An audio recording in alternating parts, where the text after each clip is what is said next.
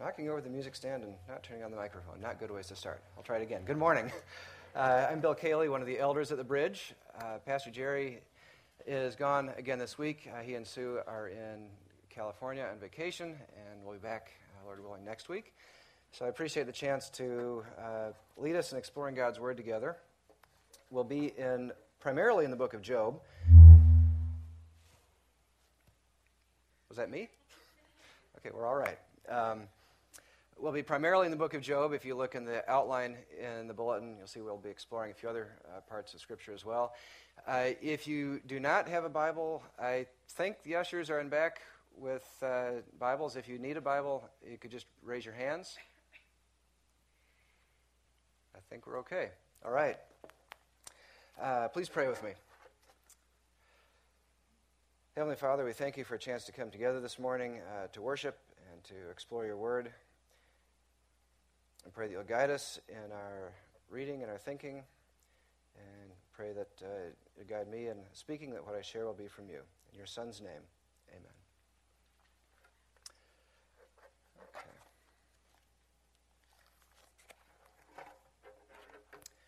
Well, the first thing I remember hearing was that there'd been a tornado, that it was a big one with a lot of damage, and we didn't know how bad it had been. But this was not from a newscast yesterday or the last couple of weeks. This was when I was in eighth grade and our family was traveling to Texas for Easter. Um, we were on the airplane to Texas, and my folks told us there'd been a tornado in Wichita Falls, which is where my grandmother lived, and where we were traveling to. And my recollection, my folks are here today, which I appreciate, so you can fact check this with them afterwards if my eighth grade memory isn't exactly right these many years later. My recollection is the first thing I heard about this was on the airplane. First thing they knew about it was the night before as they were packing. They hadn't been watching the news because we were busy getting ready for the trip. And my dad's parents called from New York and said, Well, is everyone okay? I said, What do you mean? Well, is everyone okay with a tornado in Texas? They didn't find out much more the night before. We Went ahead with the trip, got on the plane the next day, um, had the joy of flying through the turbulence that was part of the after effect of the tornado uh, the next morning en route from Minneapolis to Texas. Um, and arrived in Wichita Falls for a very different Easter than what we had planned. Uh, I can't tell you what we had for Easter dinner that year. I don't remember if or where we hunted Easter eggs. I don't remember much about Easter per se, but I can remember very clearly uh, serving drinks at serving soda at the uh, Red Cross emergency shelter, uh, the Red Cross relief station, and I can remember helping a few different friends dig through the rubble that was left from their house. Um, I can remember finding this tape measure, which uh, was from an American Bar Association meeting in 1970. One of the friends that we were helping dig out was a judge, and his home had been flattened, and gave this to me as a souvenir. So, an interesting souvenir these many years later. Um, so when we heard about the F5 tornado in uh, Moore, Oklahoma, a few weeks ago, did it bring back a lot of strong memories? Absolutely, it did. Uh, we had not been there for the tornado, but had seen the after effects less than uh, less than 24 hours later, I think. Um, so yeah, it brought back a lot of strong memories and a lot of strong feelings. And when things like this happen, when we see these happen to someone else, often our first impulse is, What can I do? How can I help? Can I do something to help these people out, to help, help make the situation better? After that, or if we've been through that, we often end up asking other questions. Why did this happen? Why did it happen now? Or why did it happen to me? And we probably all sooner or later would end up asking, well, why me and why not someone else? Well, this morning, we're going to explore some of what the Bible has to say to questions like these. I'm not saying we're going to find specific answers to those questions, but we want to explore what the Bible says. And we're going to start with a man named Job. Job is probably not one of the more familiar books of the Bible for most of us. Um, I will tell you, when I pick up the Bible to start reading a new book, Job is rarely where I start. So maybe you're familiar with Job, maybe not.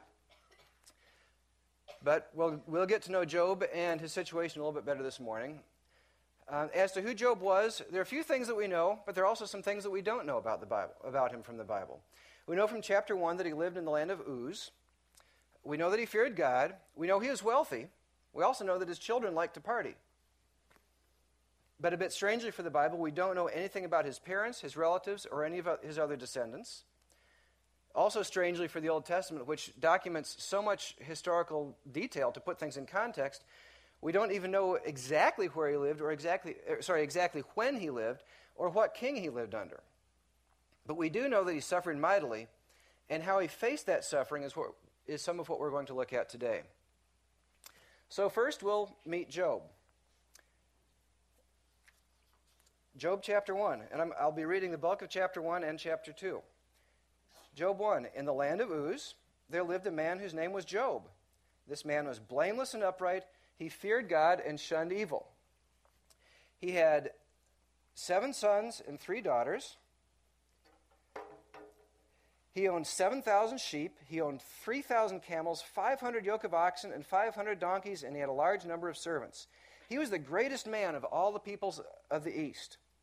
His sons used to take turns holding feasts in their homes, and they would invite their three sisters to eat and drink with them. Like I said, his children liked to party.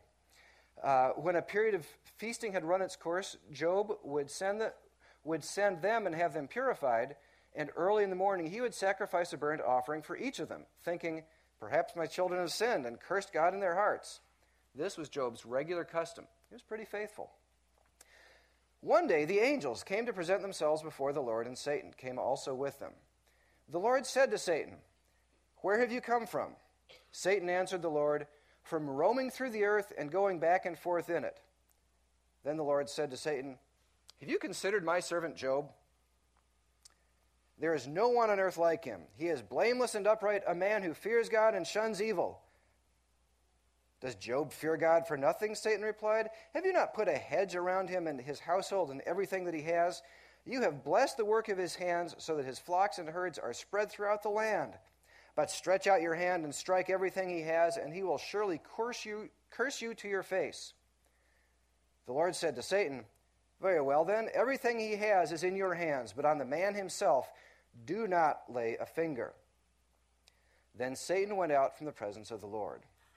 One day, when Job's sons and daughters were feasting and drinking wine at the oldest brother's house, a messenger came to Job and said, the oxen were plowing, and the donkeys were grazing nearby, and the Sabaeans attacked and carried them off. They put the servants to the sword, and I am the only one who has escaped to tell you. While he was still speaking, another messenger came and said, The fire of God fell from the sky and burned up the sheep and the servants, and I am the only one who has escaped to tell you. While he was still speaking, another messenger came and said, The Chaldeans formed three raiding parties and swept down on your camels and carried them off. They put the servants to the sword, and I am the only one who has escaped to tell you. While he was still speaking, yet another messenger came and said, Your sons and daughters were feasting and drinking wines at the oldest brother's house when suddenly a mighty wind swept in from the desert and struck the four corners of the house. It collapsed on them, and they are dead. And I am the only one who has escaped to tell you. At this, Job got up, tore his robe, shaved his head. Then he fell to the ground in worship and said, Naked I came from my mother's womb, and naked I will depart. The Lord gave, and the Lord has taken away. May the name of the Lord be praised.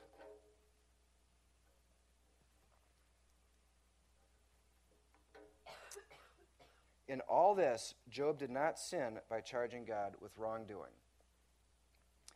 On another day, the angels came uh, to present themselves before the Lord, and Satan also came with them to present himself before him.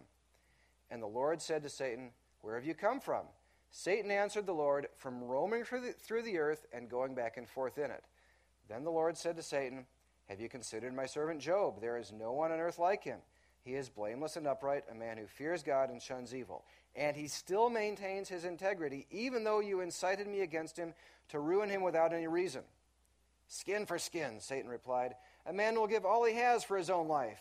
But stretch out your hand and strike his flesh and bones, and he will surely curse you to his face. The Lord said to Satan, Very well then, he is in your hands, but you must spare his life. So Satan went out from the presence of the Lord and afflicted Job with painful sores from the soles of his feet to the top of his head. Then Job took a piece of broken pottery and scraped himself with it as he sat among the ashes. His wife said to him, Are you still holding on to your integrity? Curse God and die. He replied, You are talking like a foolish woman. Shall we accept good from God and not trouble? In all this, Job did not sin in what he said.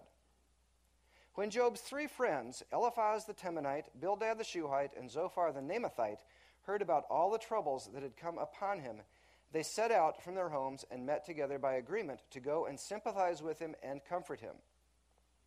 When they saw him from a distance, they could hardly recognize him. They began to weep aloud, and they tore their robes and sprinkled dust on their heads. Then they sat on the ground with him for seven days and seven nights. No one said a word to him because they saw how great his suffering was.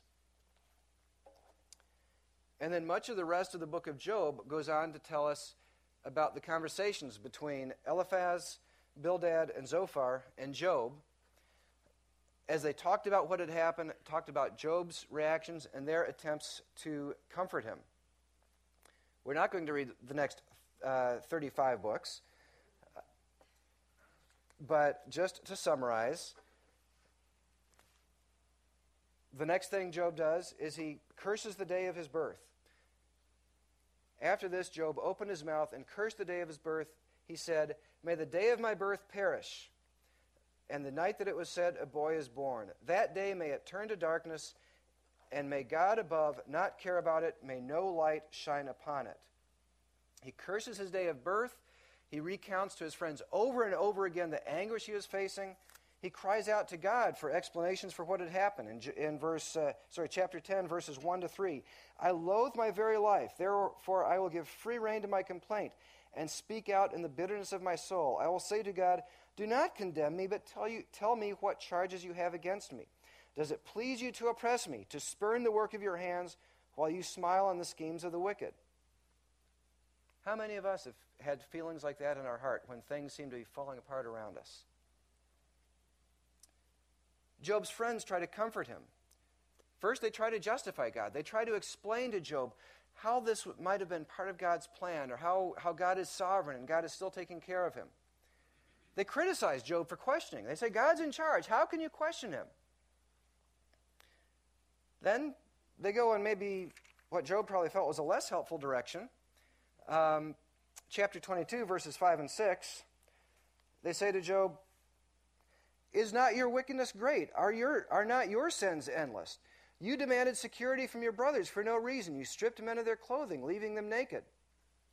They're pointing out to Job things that maybe he had done. Maybe he had sinned, and this was all his fault.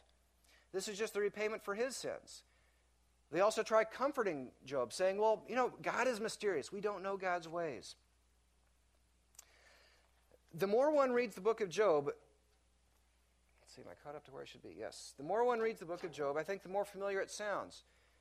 Job may have lived in a, lo- in a long time ago in a land a long ways away. He'd suffered some great calamities. Maybe not the same calamities that we face, but his life was certainly not short on suffering. We haven't faced the same calamities that Job has faced, but even among our church family, we've had many people who've faced trials, who've faced suffering, who've faced loss. We've had we've seen things in the news about the bombings at the Boston Marathon, the tornadoes in Texas and Oklahoma. The family who was in the newspaper a couple of weeks ago, they were out of town on vacation. Their house blew up. No explanation. We've had people in our church family who've had financial problems, who've faced uh, the death of family members, who've had family problems, who've had uh, illness unexpected job challenges. We've certainly had our own share of calamities and suffering just within our, within our congregation. When Job faced disaster after disaster, he tried to figure out what was going on. He cried out to God, he talked with his friends, his friends talked with him. There were many different explanations proposed or thrown out as far as what could have happened. Why did this happen? Was it Job's fault? Was it, some, was it God's plan? Why, why, when Job was so righteous, did he have all this suffering? And I think we're the same way. When we face suffering or we face calamity or we face disaster, we try to figure things out. We try to come up with some sort of explanation. If you read enough, you'll find all sorts of different lists of explanations or reasons that people come up with to explain suffering. We're not, we're not going to go through an exhaustive list today, but a few that I think are pretty common are one answer to suffering is to blame someone. Maybe we blame ourselves. It's my fault. I had it coming. In some way, I brought this on myself. We tell people it's good to take responsibility for things, but when someone's suffering, talking about how this is your fault, this is your responsibility, may not be the most helpful, most encouraging, or maybe not even the, the most accurate way to go. It's certainly a tempting direction for people who are, who are dealing with depression uh, and already feeling down on themselves people in that situation certainly have an easy time going there. If you're already dealing with feelings of worthlessness or guilt or lack of self confidence and you face a disaster or calamity, it's easy to feel that, well, this is just one more thing. I'm worthless. I brought this on myself. And there are times where, at least in part, that could be true. There are, we do pay the consequences for our own actions. Just as a very simple example, I think of many years ago when I was driving to work and I came across an accident at a four way stop. Uh, sorry, it wasn't a four way stop, which is the problem. I came across an accident at a stop sign. Uh, someone that I knew had been driving along on their way to Bible study, of all places, thinking about something else, didn't see the stop sign, and unfor- like I said, unfortunately, it was not a four way stop. So my friend not only totaled his car, he totaled the car that he ran into as he went through the four way stop, went through the two way stop. I'll get it right eventually. Um, so was it his fault? Yes, he should have been paying attention. But did he have it coming? Was he more sinful than someone else, and that's what caused him to have this, have this, have this accident? I don't think so. And would dwelling on, gosh, what could you have done better? Would that have been the best way to comfort him at that time? Probably not. In terms of blaming people, sometimes we blame someone else because it always does feel better if something bad is someone else's fault. Uh, it's, it's much nicer when we can say, well, this wasn't, I didn't do this, this is something else that someone caused to happen to me. It can feel good to blame your problems maybe on someone distant. You know, blame the politicians, blame the president, blame, uh, blame whoever, blame the economy, blame a classmate, blame a coworker, maybe even blame a family member. That can feel good, but I'm not sure that's always the most helpful. Um, there are times where I, and there are times when it can be true, it may be someone else's fault. Uh, another example is if we think of if someone's injured or, or something happens in a drunk driving accident, is that the responsibility of the person who was drunk while they were driving? Yes, it was. But, but does that mean that someone else's sin is, is being repaid on, on the other person? I don't think so. We also know, in terms of dealing with loss or difficulty, the more that someone else puts the responsibility someone, somewhere else, the less able they are to actually cope and move forward. So blaming someone else, maybe someone else is or isn't responsible for part of a calamity, but the more we focus the blame somewhere else, the less helpful it is for us in terms of moving on or, or having healing. And I think it's also important for us to realize that Jesus himself challenges the blame approach.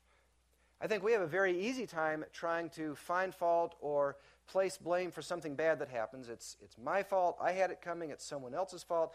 Their sin is coming down in my head. In Luke uh, chapter 13, Jesus is debating with the Pharisees uh, about where exactly the responsibility for sin lies and, where, and, and how sin works. Um, and this is, this is actually one of those passages of the New Testament that I like for a little bit different reason because it's, it's one of those things that gives you a snapshot of sort of what everyday, li- everyday life was like in Jesus' time. It's almost like Jesus is talking about uh, this, the morning newspaper or last night's news report. Jesus, or sorry, Luke 13, 4 to 5. Jesus says, as he's talking with the Pharisees about the nature of sin and the nature of when bad things happen, he says, or, er, you know, those 18 people who died when the tower in Siloam fell on them, do you think they were more guilty than all the others living in Jerusalem? I tell you, no. He's talking with the Pharisees about something bad that had happened. It was in the news. No, it wasn't in the newspaper. It wasn't on the 10 o'clock news, but obviously it was being talked about. There'd been a local disaster, and people, and Jesus says to the Pharisees, was that because you know someone else sinned or because of their sin that they were then being punished by this tower falling on them? He says no. So Jesus himself challenges the blame approach as a way to explain all of sin or all of bad things. Sometimes when bad things happen, we might attribute it to not being faithful or righteous or forgiving enough. The beginning of the book of Job says that Job was a righteous man. And as his friends are talking with him, there are times where they say, Well, maybe you weren't righteous enough. There are plenty of calls in the Bible for us to be to be righteous, to, li- to live faithfully according to God's word. Th- there are plenty of descriptions of things that it's good for us to do in our life. In the book of Romans, Paul teaches that the wages of sin is death, so we're called to be righteous. Sin brings death, so stands to reason if I'm not being righteous enough, then, well, that's why bad things are happening to me. There are many examples in Scripture of times where people are praised for their faith, but we can't either we can't turn that around and say either that there's a direct line between sin and all suffering. Uh, in Matthew 5:45, uh, during the Sermon on the Mount, Jesus uh, says that God causes His sun to rise on the evil and on the good. He sends His rain on the righteous and the unrighteous. Just because you're unrighteous doesn't mean that God always causes bad things. We all, all we have to do is look around in our daily life to see that. And just because you're righteous doesn't mean that you always have good things. Once again, you can't draw a direct line from goodness, righteousness, faithfulness, or personal responsibility to individual calamities, sins, disasters, or whatever. Another explanation, maybe we, another explanation that we sometimes uh, use for explaining how things happen, and we sometimes apply it to calamities, disasters, to suffering, is well, it was part of God's plan.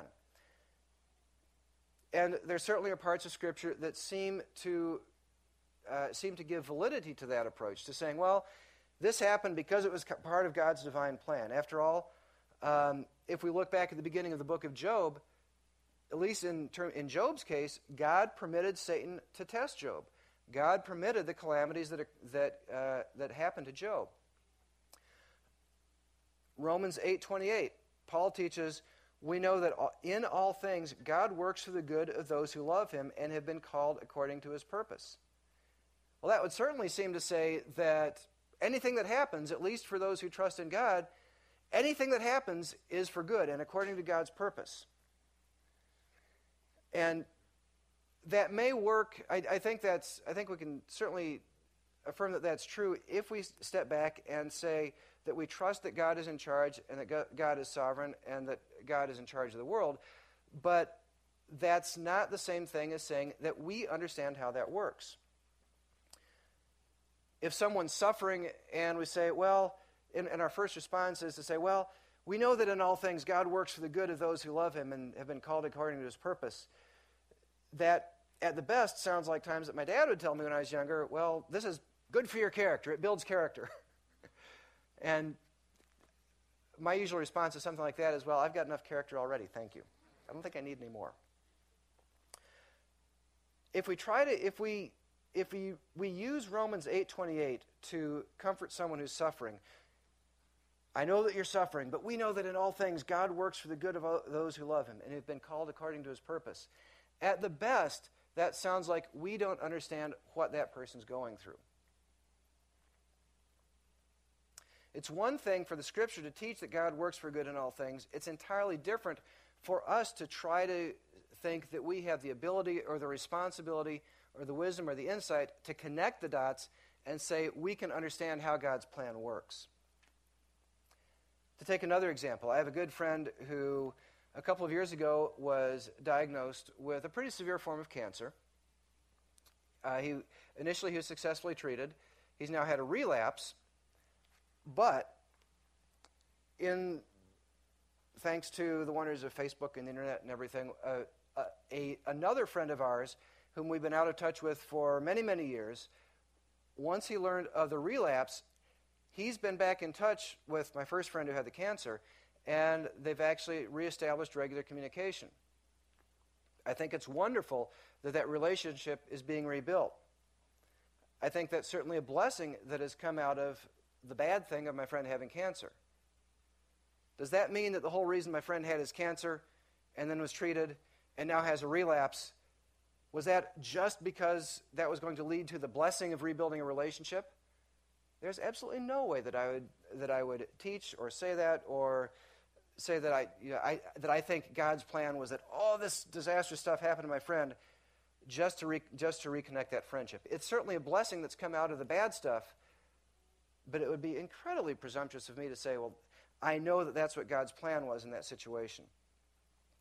We know that God has a plan. We know that Romans 8 teaches that we know that in all things God works for the good of those who love him and have been called according to his purpose. God works for the good of those who love him, who've been called according to God's purpose. We know that God works for the good of th- works for uh, we know that in all things God works for the good of those who love him. It doesn't say we know how God works for good in all things. So whether we talk about blaming someone, myself, or someone else when bad things happen, or attribute it to, attributing it to not being faithful enough, not being righteous enough, or attribute it to God's plan. In any of those, using any of those explanations as an answer to suffering, those are our explanations. Those are our attempts to make sense out of things, which is exactly what Job's friends were doing. Job's friends were trying to come up with explanations. When we face suffering or bad things or calamities, we try to come up with explanations as a way to put things together, as a way to make sense. But the problem with any of these explanations is that there are explanations. They're not, we, they're, there are explanations. They're not necessarily God's plan or our insider understanding of what God's mind is. Isaiah 55, uh, 9. The prophet writes, As the heavens are higher than the earth, so God's ways, sorry, Isaiah is quoting God, As the heavens are higher than the earth, so are my ways, or God's ways, higher than your ways, and my thoughts higher than your thoughts. Yes, God is sovereign and in control. No, we do not understand all the ins and outs of God's ways and God's thoughts. Coming back to Job, if we move to the end of the book of Job, like I said, I'm not reading the entire thing. If we move to the end of the book of Job, we find how Job had his questions Whoops, sorry, too far. Okay, there was one passage I meant to put up that I, that I forgot. So, if we move towards the end of the book of Job, Job chapter 38, we find how Job, I'll say how he got, had his questions addressed. I won't say how he had his questions answered. If, if you've seen the movie Forrest Gump, there's a, a, a bit in the movie where uh, Forrest and Lieutenant Dan are off on their ship boat, and they're not having any success. And Lieutenant Dan is up on the up on the mast, berating God for all sorts of things. And then Forrest says, "And then God showed up," as a hurricane rolls in, and then the movie goes on from there. This is I, I always think of that bit of, of Forrest Gump when I read this part of Job, because in Job 38, God shows up. After about 35 chapters of Job and his friends trying to figure out God, trying to understand God. Job's friends, sometimes sensitively, sometimes a bit insensitively, trying to help Job, work through his suffering. We come to, ver- to chapter 38, verse 1. Then the Lord answered Job out of the storm. Who is this that darkens my counsel with words without knowledge? Brace yourself like a man. I will question you, and you will answer me. Where were you when I laid the earth's foundation? Tell me if you understand. Who marked off its dimensions? Surely you know. Who stretched a measuring line across it? On what were its footings set? Or who laid its cornerstone while the morning stars sang together and the angels shouted for joy? God comes to Job and says, Do you really understand who I am and what I've done? moving ahead through the next couple of chapters. Do you know when the mountain goats give birth, or who, or do you watch when the doe bears her fawn? Brace yourself like a man. I will question you, and you will answer me. Would you discredit my justice? Would you condemn me to justify yourself? Do you have an arm like God's? Can your voice thunder like his? Look at the behemoth which I made along, along with you, and which feeds on grass like an ox. Um, he goes on and on. Can you pull in the le- Leviathan, the whale, with a fishhook, or tie down his tongue with a rope? For three chapters, God goes on and recites all the things that he has done or that he can do, and he keeps coming back to Job. He keep, keeps coming back to Job. Brace yourself like a man. I will question you, and you will answer me. And then we come to Job 42. Then Job replied to the Lord I know that you can do all things. No plan of yours can be thwarted. You asked, who is this that obscures my, knowledge, my counsel without knowledge? Surely I spoke of things I did not understand, things too wonderful for me. You said, Listen now, and I will speak. I will question, and you will answer me. Job replies, My ears had heard of you, but now my eyes have seen you. Therefore I despise myself, and I repent in dust and ashes.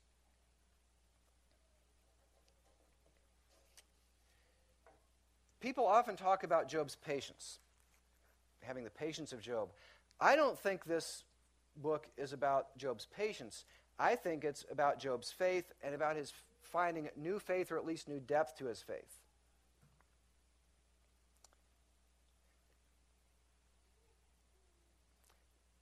Job had, been beset by calamity and disaster.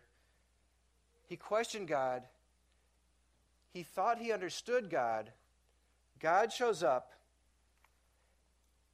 and Job says, My ears had heard of you, but now my eyes have seen you. Once God, sorry, once Job meets God face to face, he realizes how small his understanding was, how sovereign God was, and how far beyond his understanding God is.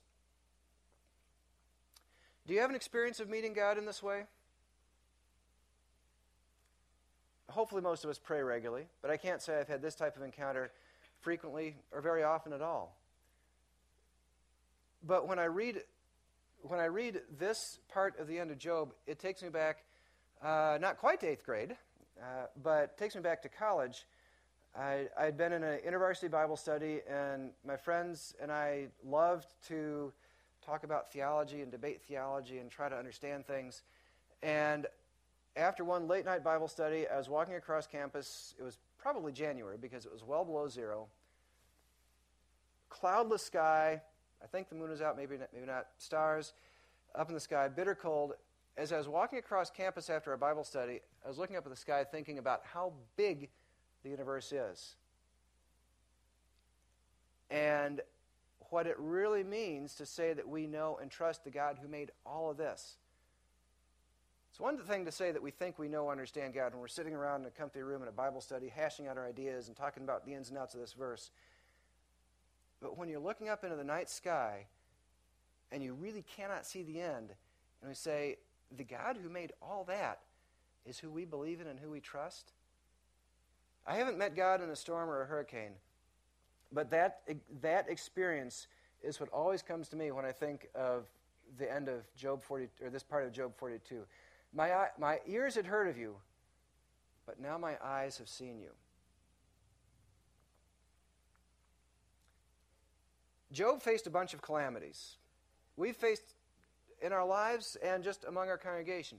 We have faced uh, plenty of challenges, calamities, disasters, hard times, suffering. We've talked about some ways that people try to answer suffering or answer disaster or calamity. But I think the key to approaching things like that is not necessarily finding answers, but really knowing where we place our faith.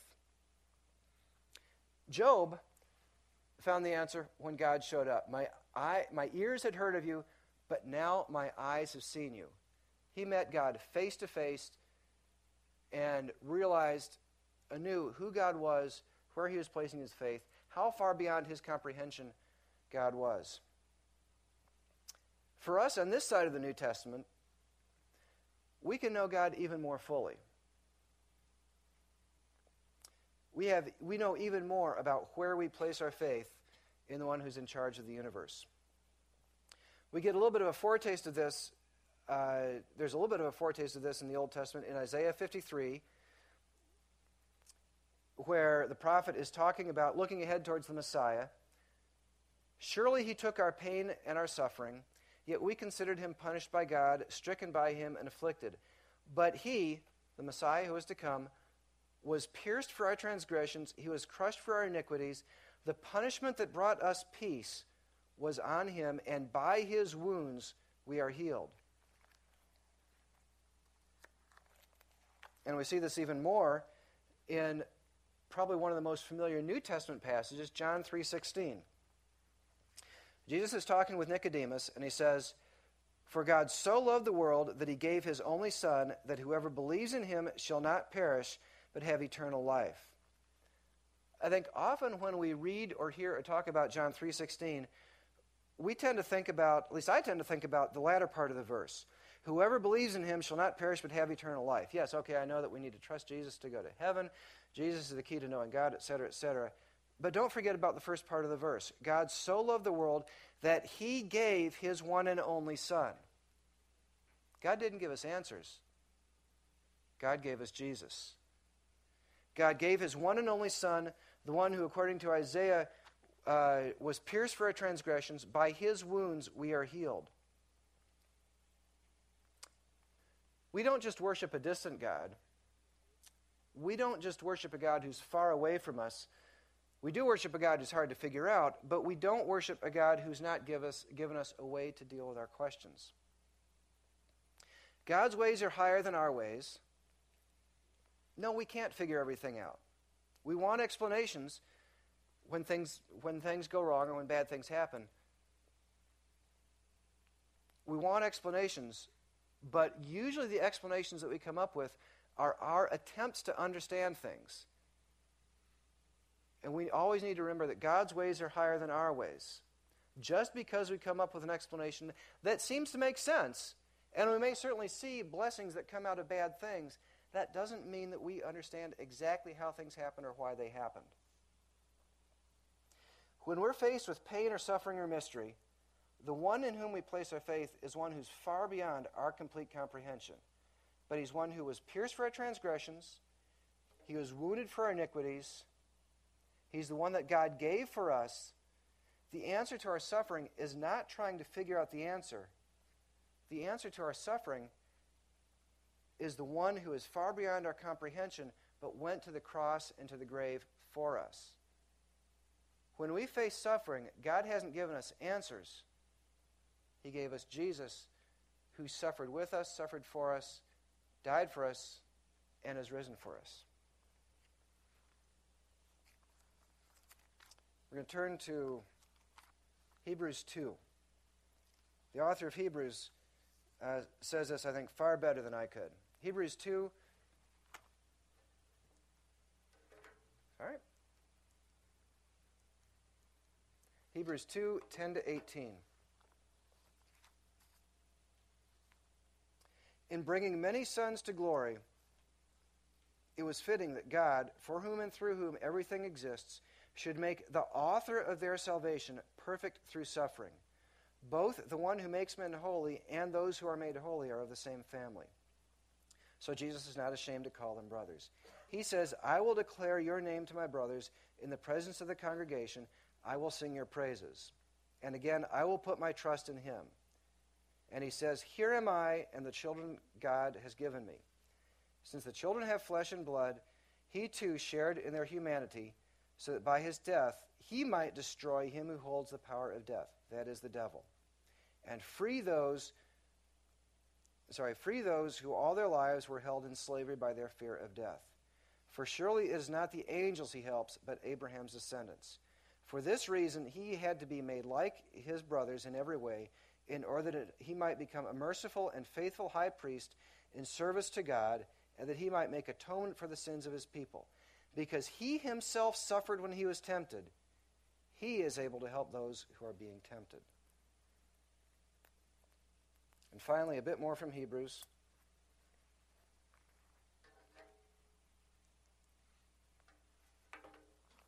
Hebrews 4 14 to 16.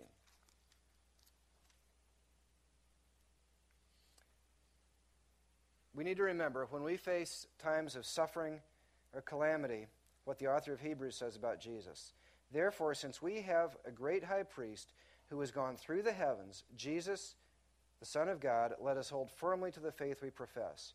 For we do not have a high priest, Jesus, who is unable to sympathize with our weaknesses, but we who have one who has been tempted in every way, just as we are, yet without sin.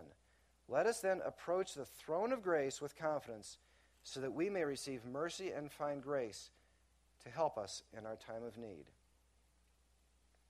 We do not have a high priest who is unable to sympathize with our weaknesses, but we have one who has been tempted in every way, just as we are. That is the one in whom we place our faith.